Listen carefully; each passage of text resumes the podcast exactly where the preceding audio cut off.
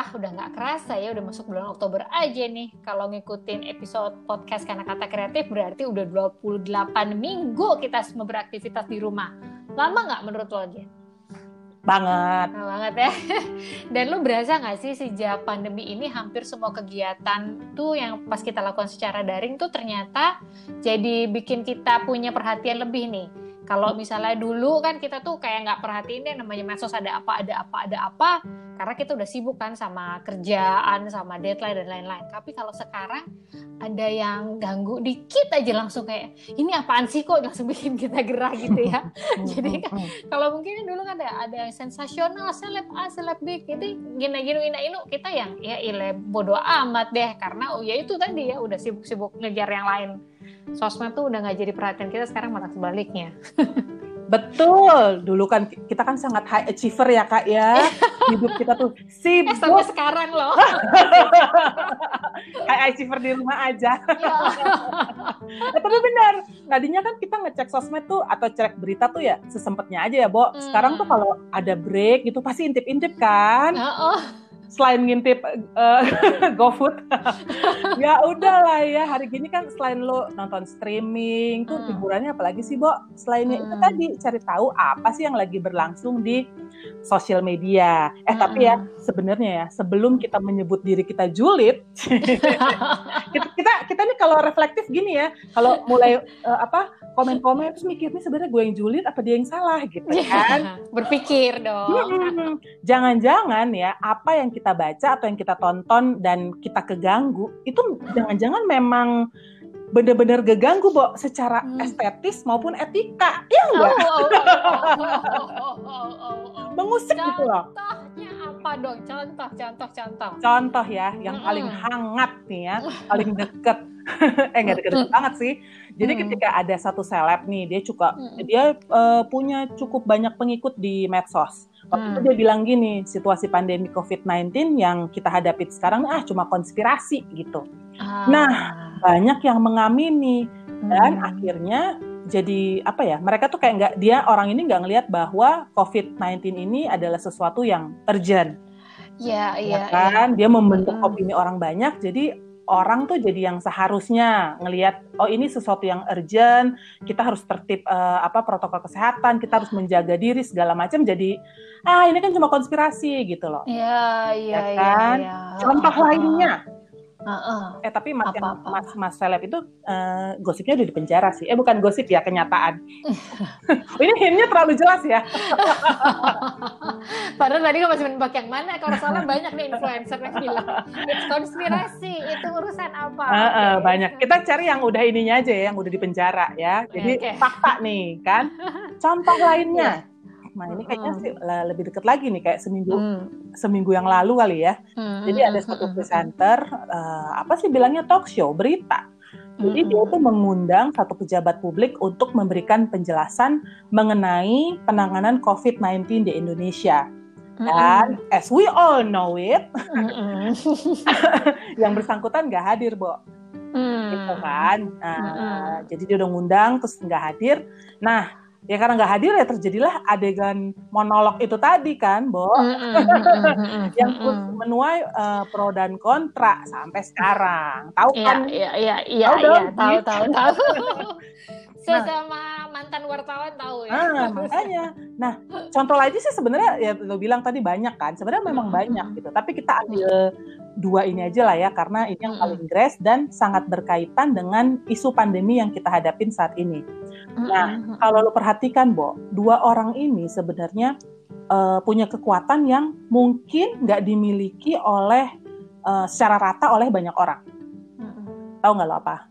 Iya, pengaruh, pengaruh. Hmm. Jadi kalau oh kalau terpakai terminologi yang sekarang sering dipakai itu adalah influencer. Bukan? iya sih. Benar sih, gue tadi pengen ngebahas soal presiden di negara seberang gitu hmm. kan. Dia juga gitu kan tadi kan, gue gak ini, oh, gak berbahaya, lalalala, terus hmm. jreng. Pernah. Positif gitu kan. Itu pengaruh juga ya, dia kan juga punya pengaruh juga iya, lebih besar ya. Banget, orang jadi pada nggak iya. pakai masker, orang demo, segala macem. Iya, dan mengutip kata pepatah kan kita juga sering dengar ya, great power comes with great responsibility. Hmm. Nah, jadi gue sih emang percaya tuh kalau semakin kita diberi banyak gitu ya, maka kita tuh juga dituntut lebih besar juga. Jadi kita nggak usah bicara soal tanggung jawab moral dulu deh. Misalnya nih, kalau lo orang biasa nih, mm -hmm. Mungkin ya kita biasa aja lah kalau jalan ke Alfamart depan kompleks itu pakai daster atau pakai celana pendek, rambut lo belum sisiran, terus uban nongol di mana-mana ya udah nobody cares gitu kan. Mm -hmm. Tapi once you are a celebrity gitu, ataupun atau lo punya banyak pengikut lah, entah lo di Instagram, di YouTube atau di platform media sosial lainnya, pasti kan ada certain image yang pengen harus yang pengen atau harus lo jaga kan ya. Betul. Mungkin lo nggak usah heboh lah ya pakai payet-payet atau bling-bling eh, gitu, tapi setidaknya ini ibu Batak banget buat at least at least at least kalau lo di depan umum ya lo mandi dulu lah gitu ya Betul. atau uh, sisiran deh yang paling paling aman kan sisiran dan pakai bajunya tuh yang genah gitu loh. Hmm. Dalam lubuk hati terdalam lo pasti kan gini merasa setidaknya ada tanggung jawab lah untuk ya tampil yang layak di depan publik, bener kan? Bener, apalagi sekarang banyak kamera jahat. ya kan? Apalagi kalau lo salah banyak handphone cekrek-cekrek ya, handphone jadul. Bahaya kak. Nah, tanggung jawab ini, so, kita kan tadi ngomong soal tanggung jawab. Gue rasa sih nggak sekedar soal tampil representatif ya, nggak pakai dasar yeah. bolong-bolong gitu kan mm -hmm. atau apa acak adut gitu. Mm -hmm. Tapi juga bagaimana uh, lo tuh secara moral tuh sebenarnya punya tanggung jawab gitu. Sebagai, mm. uh, apa lo kan maksudnya lo punya followers ya, lo uh, yeah. dipercaya orang gitu. Untuk yeah. setidaknya lo memberikan pengaruh yang baik buat para pengikut atau penggemar lo yang gue yakin hmm. mereka tuh pasti yang ngedengerin atau ngikutin kata-kata lo gitu. Hmm. Nah, sekarang hmm. coba aja lo bayangin ya gimana kalau uh, apa lo menyerukan suatu kebaikan gitu. Eh kita tolong ini gitu ya kan. Kayak sekarang kan uh, Twitter do your magic apalah segala. nah, ketika lo menyerukan itu untuk berbuat kebaikan, terus didengerin dan diikuti oleh penggemar lo, kan impactnya luar biasa gitu. Nah, hmm. jadi kayaknya sih kalau tadi kan lo bilang tuh great power hmm. comes with great responsibilities. Itu hmm. berarti bahwa memang udah patut dan selayaknya lo menunjukkan um, apa ya etika dan kualitas moral yang baik, Bo. Hmm. Etika hari ini etika masih relevan gak sih, Bo? Eh, ya masih lah. Ini sebenarnya kan uh, lebih dalam lagi dengan beberapa podcast kita kan juga udah sempat menyinggung-nyinggung soal influencer. Kalau bikin konten kok nyampah sih yang kayak gitu-gitu ya. Nah, sekarang kita lebih dalam lagi sebenarnya ngebahasnya soal etika gitu. Kalau misalnya secara etimologis kan berasal dari kata Yunani ethos yang artinya adat, kebiasaan, watak, atau kelakuan manusia. Jadi gue ambil referensi dari buku Etika Umum, kajian tentang beberapa masalah pokok dan teori etika normatif karya Profesor J. Sudarminta, idolanya kakak Jesse ya. Nah, dalam pembahasan sehari-hari, setidaknya itu ada tiga arti kata dari etika. Yang pertama adalah sebagai sistem nilai yang berarti nilai-nilai dan norma-norma moral yang menjadi pegangan hidup individu atau masyarakat. Misalnya, kita dengar ada etika Jawa gitu. Ya. Yang kedua, etika itu juga bisa berarti kode etik ya, yang merupakan kumpulan norma atau nilai moral yang wajib diperhatikan oleh pemegang profesi tertentu. Misalnya etika kedokteran, etika jurnalistik, kita juga dulu kan ikutan kelas ya sama Dewan Pers tuh.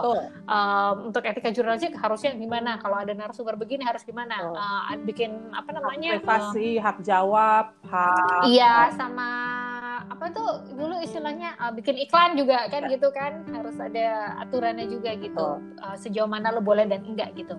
Dan yang terakhir etika dalam ranah ilmu pengetahuan yang melakukan refleksi kritis dan sistematis tentang moralitas. Atau yang disebut juga dengan uh, filsafat moral. Jadi kita emang akan ngebahas etika sedikit mungkin nggak um, gitu dalam karena kita nggak mau ngalahin. Prof Sudarmin minta yang adalah dosen pembimbing aku.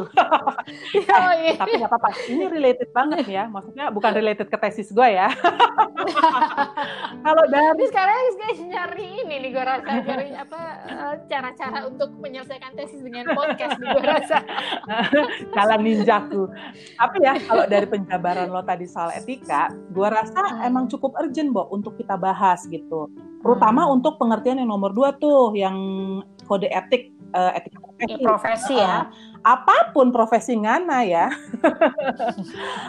ya kan bener loh lo yeah, mau yeah, lo yeah, apa lo mau lo pramusaji mau lo CEO mau lo youtuber gitu atau lo wartawan pasti ada rambu-rambu yang harus lo pahami dan patuhi gitu jangankan etika kedokteran misalnya ya itu itu lagi gitu lu jadi influencer yeah. lu jadi public figure apa pun bidangnya ya sekarang kan nggak hmm. cuma artis aja yang public figure ya bo lu mah yeah. public figure lu ngomong-ngomong sensasional langsung oh. jing jing jing jing gitu. nah, naik tapi itu enggak ah itu enggak jadi yang profesi lah ya ada yeah, yeah, yang profesi yeah, yeah. di situ Nah, itu memang pokoknya setiap profesi memang memiliki uh, etika profesi gitu di dalamnya. Hmm. Simpelnya begini, hmm. misalnya lo artis ya, terus lo lo berpikir bahwa ah COVID-19 itu cuma konspirasi. Dan statistik hmm. yang lo lihat tiap hari di TV itu ala cuma kalah-kalan doang ya kan. Kalau nggak naik nggak hmm. seru ya kan? Orang apartemen sebelah aja tiap Senin naik gitu. Nah, boleh nggak sih lo pertanyaannya kan gini, emang gue nggak boleh meragukan atau ngetawain hal-hal yang menurut gue nggak masuk akal gitu, ya kan? Ya menurut gue sih ya boleh aja, itu hak lo gitu. Lo mau ketawa guling-guling ya kan, lo mau ketawa sambil rebahan terserah. Tapi sebaiknya sih memang di ruang privat gitu ya pokoknya ya terserah lo deh mau di mana mau dalam hati kek dalam kamar mandi kek atau lo mau ngebahas sama pasangan lo kek bebas gitu. Ya, ya, nah ya, ya. ketidakpercayaan lo itu akan jadi problematis ketika lo menyuarakannya di depan pengikut lo gitu. Konten yang hmm. lo create gitu. Apalagi hmm. misalnya nggak di backup sama uh, fakta atau data-data yang akurat gitu. Nah di sinilah sebenarnya masalah etika lo tuh dimulai gitu. Atau misalnya di gue nih ya Jessica sebagai pembawa berita. eh, jangan deh. Atau gue membuat konten gitu. Ah, pokoknya apa pun yang gue pembuat konten terpercaya gitu ya. Apa pun yang gue sajikan hmm. tuh bisa mempengaruhi cara berpikir masyarakat luas. Nah, saking banyak orang yang percaya sama gue, gue gue sih ngerasa akan banyak mereka tuh yang langsung setuju apa uh, setuju aja gitu dengan apa pun yang gue katakan tanpa perlu hmm. repot-repot memverifikasi kebenarannya gitu ini sih Jis hmm. nggak sih gitu nggak double check yeah. gitu terus gue juga ngerasa oh karena gue famous gitu gue ngerasa gue bebas aja ngedonder narasumber gue gitu atau gue hmm. untuk opini publik tentang narsum ini salah nggak gue hmm. ya kalau gue nih berdasarkan pengalaman kita ya yeah. masuk media beneran dan kita pernah hmm. jadi wartawan beneran dan hmm. uh, di mana profesi itu menuntut lo untuk memegang teguh etika jurnalistik tentu aja tidak salah hmm. ya kan yeah. terlepas dari narasumber gue ini kacrut punya visi yang nggak bener tapi yeah. kita tidak membahas kapasitas narasumbernya kan kita membahas yeah, etika yeah, kita yeah. gitu our approach yeah. gitu kan yeah. atau lo sebagai atau gue misalnya gue narasu uh, ini deh ya YouTube ya youtuber youtuber subscriber gue uh, melebihi subscribernya siapa tuh I think think Teteng lah dia. Gue berharap akan ada narasumber lain. Siapa deh? Karena aku harus memajukan Depok, ya kan? Iya, iya, iya. Tapi si Agung Hapsah deh. Iya. terus gue, terus gue uh, jangan, uh, pokoknya jangan ini deh uh, siapa lah gitu ya. Terus gue uh, apa follower gue banyak, subscriber gue banyak. Terus gue maksa nih suatu produk atau suatu brand untuk mengendorse gue gitu eh hmm. lo endorse gue dong. Subscriber gue nih udah jutaan nih gitu. Eh, uh-uh. lo nggak mau? Aduh padahal nih ya produk lo tuh nggak bagus-bagus banget deh. Aduh ini apa sih? Nih jahitannya berantakan gitu. Ah gue pasang ah di IG story. Bo lo jadi ngancem ya buntut-buntut yang nggak ada etika gitu loh iya, iya bener sih. Dan masalahnya sekarang kan banyak banget yang semakin di atas angin hmm. ya. Terus dan semakin abai sama permasalahan etika ini. Tentang apa yang boleh dan nggak boleh apa yang pantas dan nggak pantas gitu hmm. kan. Jadi kayak orang-orang ini tuh membentuk kelas masyarakat baru ya. Di luar uh, raja para raja dan pemerintah oh. gitu ya.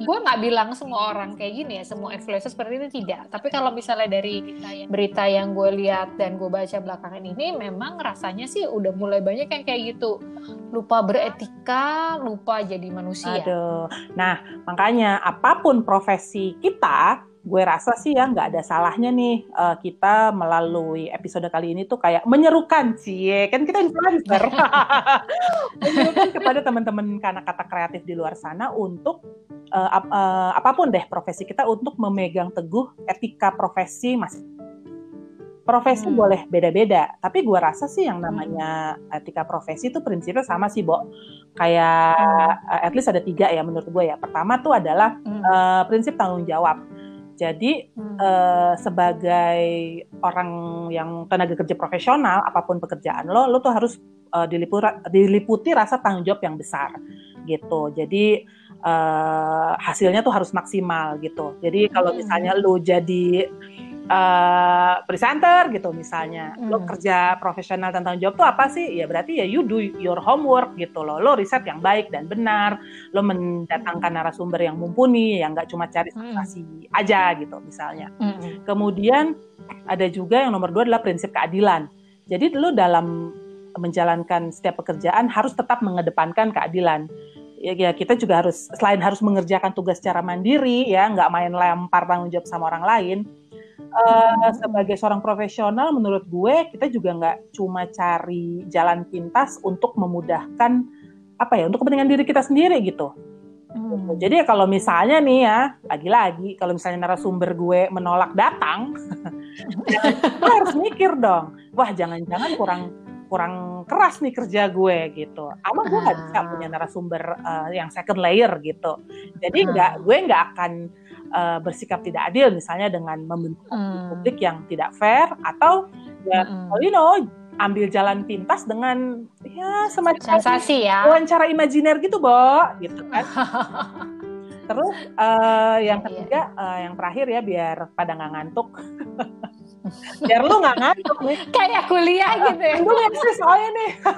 Adalah soal ini bu integritas moral. Nah yang dimaksud hmm. integritas moral tuh apa sih? Ya itu adalah kualitas moral dalam diri yang dalam diri lo yang seharusnya lo tunjukkan secara konsisten. Dalam hal ini ya lo melakukan pekerjaan dengan tanggung jawab untuk apa ya? Lo harus tetap punya komitmen pribadi untuk menjaga nama baik profesi lo gitu. Jadi jangan hmm. sampai lundulah orang-orang yang punya profesi sejenis lo juga hmm. apa mendapat feedback yang nggak nggak enak gitu. Nah hmm. orang yang demikian tuh akan membuat kita bisa bekerja dengan baik dan akhirnya uh, selalu mengutamakan kepentingan bersama. Begitu sih.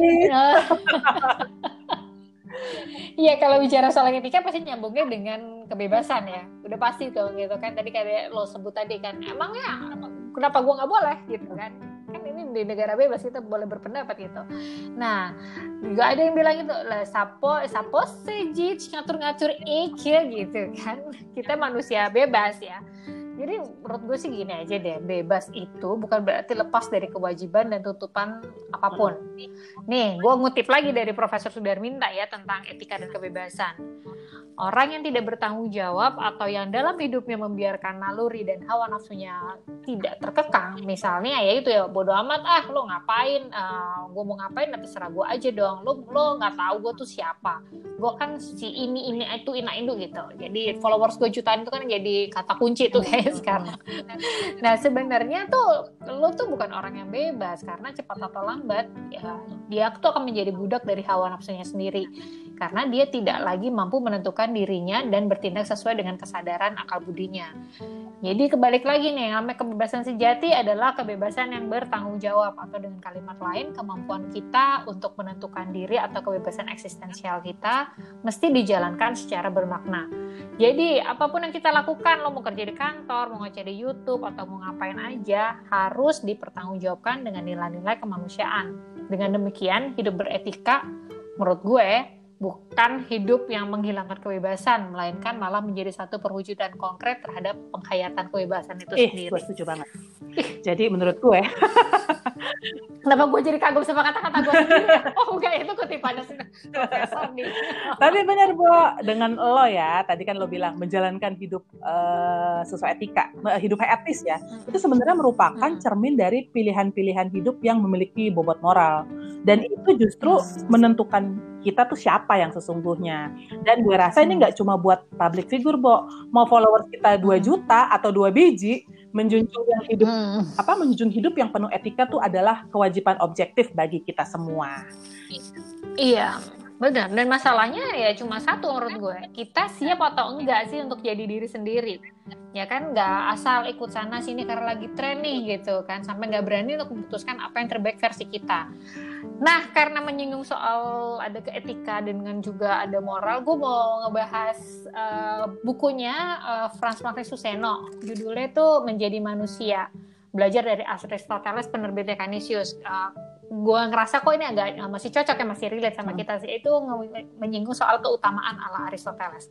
Jadi kalau lo mau baca dia penerbitnya Canisius di seri filsafat populer di halaman 67. Dia tulis begini Memiliki keutamaan, keutamaan berarti mantap dengan dirinya sendiri karena ia mantap dalam memilih apa yang betul-betul bernilai daripada apa yang sekedar merangsang. Dan ketemu, keutamaan itu dapat kita usahakan. Dengan tegas bertindak menurut apa yang kita sadar benar, kita akan menjadi gampang bertindak etis dan bertindak etis memberi rasa kuat dan bahagia. Melalui pembiasaan dan tekad, kita dapat mewujudkan moral kita jadi ya Bo, janganlah menggadaikan etika karena publik atau netizen yang mengharapkan, oh kan standarnya begini-begini karena tidak semua netizen itu asli ya. Bisa juga beli. Yoi ya demikianlah ya kelas pengantar filsafat pada hari ini. Enggak deng, mana beranilah kami menyetarakan diri dengan para guru besar filsafat eh, jembatan Serong ya, bukan bukan filsuf yeah. abal itu. uh, Oke, okay, gue berharap sih kita juga bisa lebih reflektif ya. Ini udah tujuh bulan, hmm. tentunya harus lebih banyak pikir sebelum bertindak hmm. dan ya tentu saja uh, tetap berani jadi diri sendiri uh, dengan tidak merugikan orang lain. Bahwa ingat aja bahwa dia kebebasan kita juga uh, apa namanya uh, bersentuhan dengan kebebasan orang lain gitu kan. Terus hmm. ya satu lagi yang harus diingat nih, uh, great powers comes with great responsibilities. Jadi orang yang beretika dan bertanggung jawab gitu. Kece amat sih kita hari ini. Sudah ya. Jangan diperpanjang kuliahnya. Karena kata kreatif, Jessica dan Ruli pamit dulu. Sampai jumpa di episode yeah. berikutnya. Tetap sehat, tetap okay. produktif. Yes. Bye. Yes. Bye.